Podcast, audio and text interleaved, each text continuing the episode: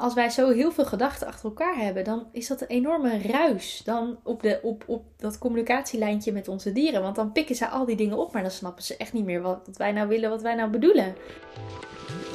Hey, ik ben Ankie en dit is de In Verbinding met Je Dier podcast. Leuk dat je luistert. Hallo allemaal en wat leuk dat jullie weer luisteren naar een nieuwe aflevering van de In Verbinding met Je Dier podcast. Welkom terug. Of welkom als je voor het eerst luistert. Super leuk in ieder geval dat je er bent. Ehm, vandaag heb ik uh, een interessant onderwerp voor jullie. Ik zal het gelijk inleiden. ik ben um, in de zomervakantie, toen ik in, uh, um, in augustus zomervakantie had, ben ik begonnen, of weer opnieuw begonnen met hardlopen. Ik heb dat nou, iets van een jaar daarvoor ook gedaan. Of nou, ik had het in ieder geval iets van een jaar niet meer gedaan. En uh, ik zal jullie eerst een kleine, kleine uh, kijkje in mijn hoofd geven. Want ik vond, ik heb eigenlijk hardlopen mijn hele leven echt verschrikkelijk gevonden. Um, ik had als kind ook last van astma. Dus dan ging rennen sowieso al, al wat minder makkelijk. Want dan was ik gewoon veel sneller buiten adem dan, dan andere kinderen. Um, en ik had altijd een heel sterk oordeel over mensen die hard, hardlopen. had, ik had dat oordeel, dat zal ik er wel gelijk bij vertellen. Want um, ik vond hardlopen, ik, mijn enige associatie met hardlopen was dat ik dat vroeger op de middelbare school met gymles altijd moest doen. En um, ik had altijd heel erg het, als ik had, ik, nou ik heb het nog steeds wel een beetje hoor, maar ik had als kind nog veel meer dat ik heel graag goed, ik wou heel graag het gevoel van ik ben goed genoeg. En om dat gevoel te krijgen, ja, hechtte ik heel veel belang aan de goedkeuring van anderen. Dus ook um, dus van mijn ouders bijvoorbeeld, maar ook van docenten. En ik weet nog dat ik dan gym had. En dat we dan moesten hardlopen. En dan had ik zo'n gymdocent die gerust zijn best deed. Zou vast een vriendelijke man geweest zijn. Maar in mijn ervaring vond ik het gewoon een hele stomme vent. Want wat gebeurde er? Wij moesten dan, ik en mijn klasgenoten moesten dan ergens buiten in een parkje moesten we gaan hardlopen. En dan stond die gymdocent ergens in het midden op een grasveldje te schreeuwen van loop door, ga ervoor. En hij zal het gerust heel goed en aanmoedigend bedoeld hebben. Maar ik dacht altijd van gast, wat je daarna te schreeuwen? Ga gewoon zelf hardlopen. Waarom loop ons niet zo rond te commanderen?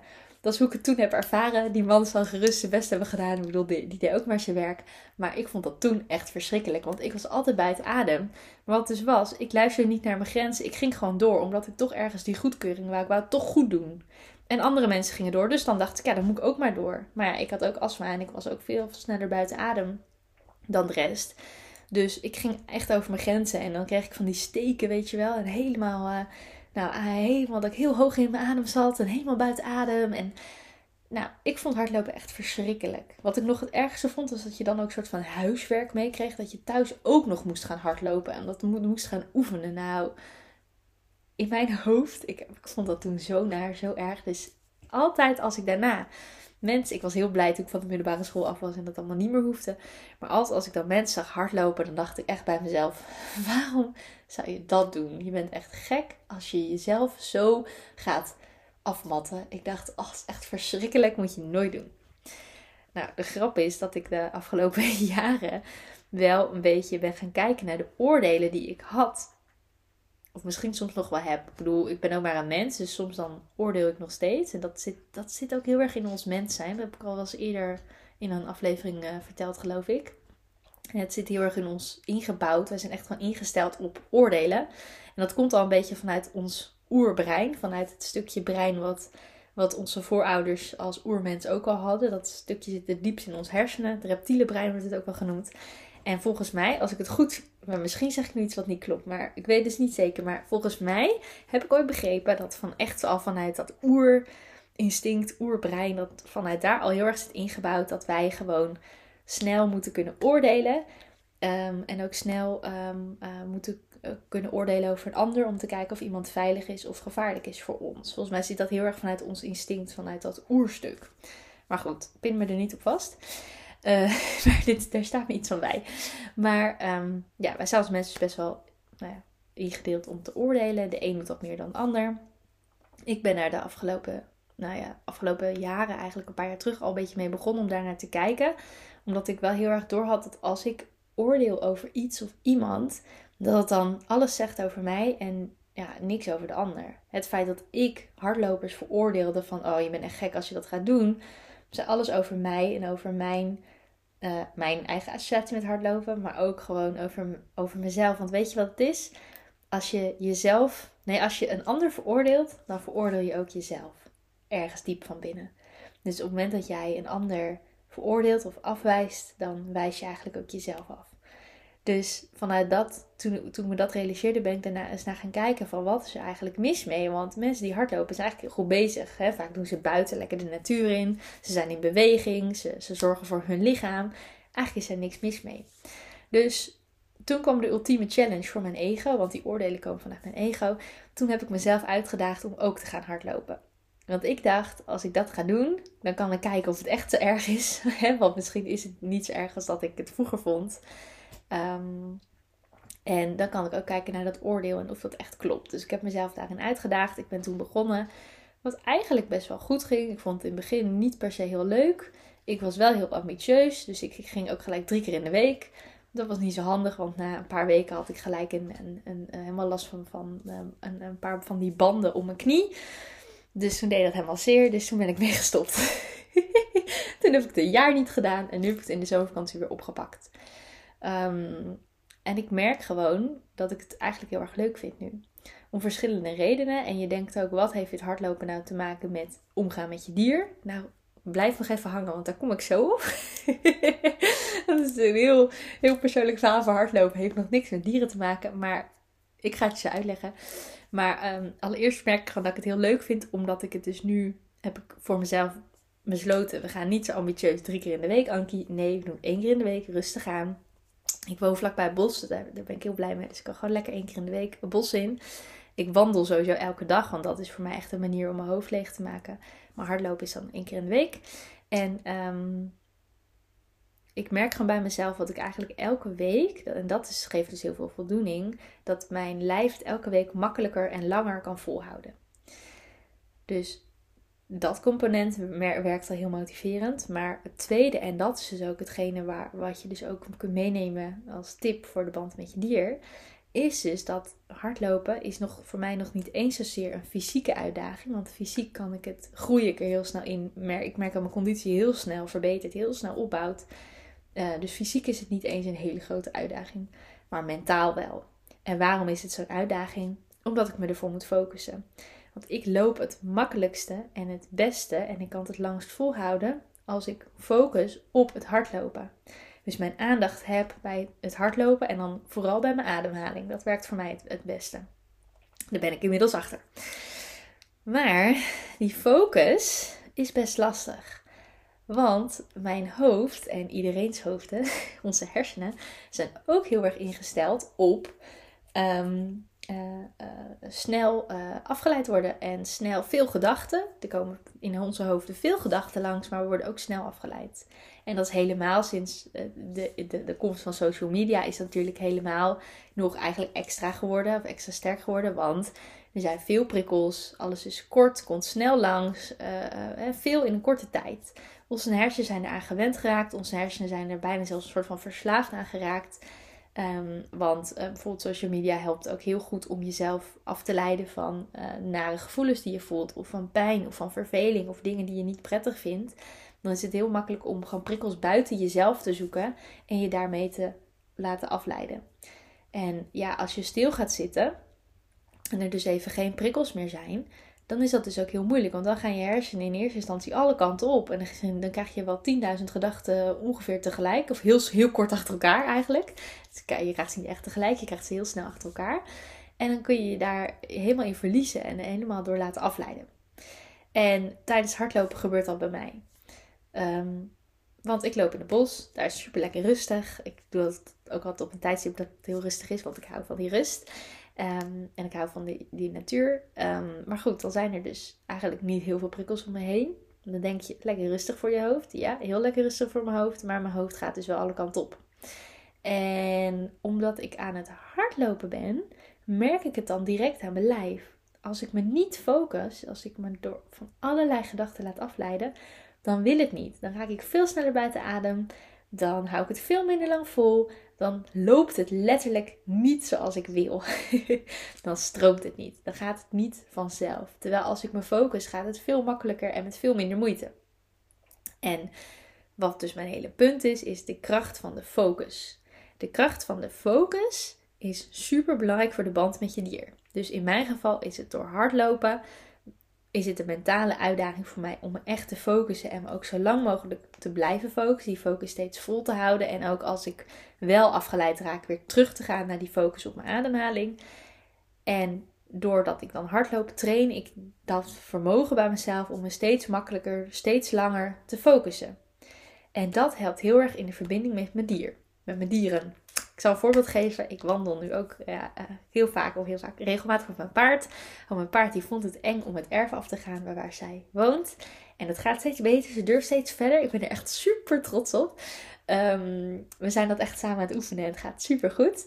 Ehm, maar ehm, ik merk ook als ik met haar wandel, moet ik me echt focussen op mezelf en op haar en op ons contact en op onze samenwerking. Want zodra ik mij laat afleiden door gedachten, gaat mijn paard bijvoorbeeld uh, gras eten. Die, gaat dan, uh, die laat zich dan ook afleiden. Die gaat ook met andere dingen bezig. Die let dan niet meer op mij. Maar ja, logisch, want ik bedoel, ik let ook niet op haar. Dus dan gaan we eigenlijk een beetje uit contact. Of wordt het contact minder, wordt minder sterk.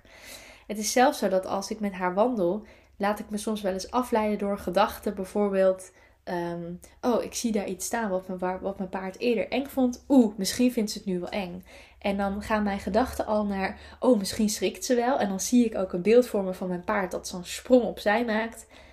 En al die gedachten die wij hebben, die pikken onze dieren op. Dus mijn paard pikt dan die gedachten op van, oeh, misschien gaat, uh, gaat, ga, ga ik wel schrikken. Oh, Ankie denkt dat ik iets eng vind. Oh, Ankie denkt dat ik ga schrikken. Dus wat gaat zij dan doen? Zij gaat het in één keer al veel spannender vinden.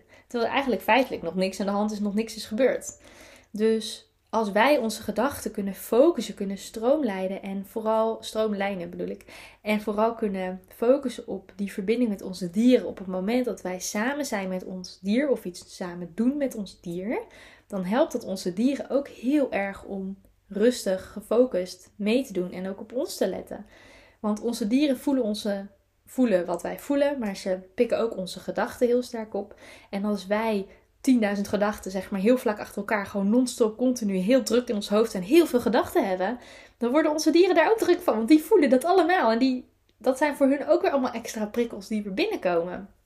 En onze dieren uh, pikken onze gedachten op en halen daar ook informatie uit over wat wij bijvoorbeeld van ze willen. Maar als wij zo heel veel gedachten achter elkaar hebben, dan is dat een enorme ruis dan op, de, op, op dat communicatielijntje met onze dieren. Want dan pikken ze al die dingen op, maar dan snappen ze echt niet meer wat, wij nou willen, wat wij nou bedoelen. Want is het super verwarrend met al die verschillende gedachten die elkaar ook heel vaak nog tegenspreken, die vaak heel tegenstrijdig zijn. Ja, dat is gewoon enorme ruis op de lijn. Dus Ehm, ik wil nou niet zeggen dat je moet gaan hardlopen. Je moet überhaupt niks. Als iemand een paar jaar geleden tegen mij had gezegd dat ik zou gaan hardlopen, had ik echt heel hard gelachen en diegene waarschijnlijk een beetje voor gek verklaard. Maar ik wil je eigenlijk wel inspireren en aanmoedigen om je focus te trainen. En dat kan op allerlei manieren. Het maakt niet uit wanneer je het doet. Het maakt niet uit hoe vaak je het doet. Het maakt niet uit hoe lang je het doet. Daarom moet je vooral doen wat goed voelt voor jou en wat bij jou past. Maar het kan dus heel zinvol zijn om je focus te trainen. Dat kan door te hardlopen. Kun je ook doen door te wandelen. Kun je ook doen door te mediteren. Kun je ook doen tijdens het autorijden of als je in de rij zit in de supermarkt. En de enige, het enige wat je dan hoeft te doen, is proberen om je te focussen op één ding. En natuurlijk ga je afgeleid raken en ga je heel veel gedachten krijgen. Maar dan is het de kunst om dat gewoon te laten gebeuren. Om dat er dus wel te laten zijn. En dat niet van jezelf af te keuren of je daartegen te verzetten. Maar om dat er gewoon te laten zijn en vervolgens weer terug te keren naar dat ene waar je je op focust. Dat kan zijn je ademhaling. Ademhaling is makkelijk omdat je je ademhaling altijd bij je hebt, zeg maar. Dus die ademhaling is er altijd, kun je in principe altijd op focussen. Maar ik ben zelf heel auditief ingesteld. Dus ik vind het ook bijvoorbeeld heel fijn om me te focussen op alle geluiden die ik om me heen hoor. Maar uh, vaak helpt het ook om je zintuigen erbij te betrekken. Dus om op iets te focussen wat je met je zintuigen waarneemt. Omdat je zintuigen, als, als je gaat letten op wat je zintuigen waarnemen, dan gaat je aandacht ook heel erg terug naar je lijf. En dan kom je automatisch ook wat makkelijker tot rust. En wat makkelijker met je focus en je aandacht in het nu. Dus soms kan het heel goed zijn om je zintuigen hierbij in te zetten. Maar het is dus eigenlijk gewoon de uitdaging om te focussen op één ding. En telkens als je afgeleid raakt, weer die focus weer terug te leggen. En dit kun je gewoon één minuut doen. of 30 seconden voor mijn part, of 10 seconden. Weet je, begin klein. Ehm, je kunt beter wat vaker heel kort oefenen dan één keer heel lang. Want één keer heel lang kan echt heel frustrerend worden omdat je dan denkt van, oh, het is zo vermoeiend, het lukt niet, het kost vet veel energie, het kost vet veel tijd. Dus dan stel je het ook nog uit de volgende keer, weet je wel. Dus soms kan het heel erg handig zijn om gewoon dit gewoon kort te doen, kort maar krachtig en uh, regelmatig te herhalen. En dan moet je zien hoe je focus verbetert. En als je dat dan ook nog kunt doen en kunt oefenen in bijzijn van je dier en kunt uh, toepassen als je samen bent met je dier en samen iets doet met je dier, ja, dan gaat het je dat echt heel veel opleveren voor de verbinding met je dier. Dus, overal, ik begon deze podcast met, ik uh, vond hardlopen verschrikkelijk en nu vind ik het best wel leuk. Eigenlijk vind ik het heel leuk. Ik kijk er oprecht gewoon naar uit. Want ik doe het dan elke zondag. Ik kijk gewoon oprecht uit van, oh ja, zondag ga ik weer hardlopen. Um, dus dat is bij mij eigenlijk heel snel uh, veranderd. Maar um, ik doe dat via hardlopen. Ik ben daar deze podcast mee begonnen. Maar eigenlijk gaat het niet over hardlopen, deze podcast. Maar deze podcast gaat over de kracht van je focus. En wat dat dus kan opleveren voor jou en voor je dier. Dus ik hoop dat je hier wat mee hebt. Of wat mee hebt. Dat je hier wat aan hebt. Dat je hier wat mee kan. Soms heeft mijn hoofd dat dan. Heb ik twee zinnen in mijn hoofd. En dan maakt mijn hoofd er één van. Um, nou ja, ik hoop dat je hier wat, uh, wat mee kunt. Um, laat me dat ook gerust weten als dat zo is of als het niet zo is. Geef, ik vind het altijd leuk om te horen uh, uh, wat je van de, van de podcast vindt, van de aflevering vindt. Deel me ook gerust met anderen als je, als je iemand kent die hier misschien ook wat aan zou kunnen hebben. En uh, ja, ik spreek je of je hoort mij in de volgende aflevering. Tot de volgende. Hier aan de hand? Oh, hij loopt nog door. ik ga nu de podcast afsluiten. Ik wou de podcast, de opname stoppen. En toen deed hij dat niet zoals ik dat wou, mijn lieve computer. Dus ik ga nu echt stoppen. Um, tot de volgende aflevering. Leuk dat je hebt geluisterd naar de In Verbinding met Je Dier podcast. Vond je nou interessant? Deel hem dan vooral met anderen en laat mij weten wat je ervan vond. Wil je nou meer inspiratie en tips ontvangen? Volg me dan ook op Instagram, dierencoachankie. Tot de volgende!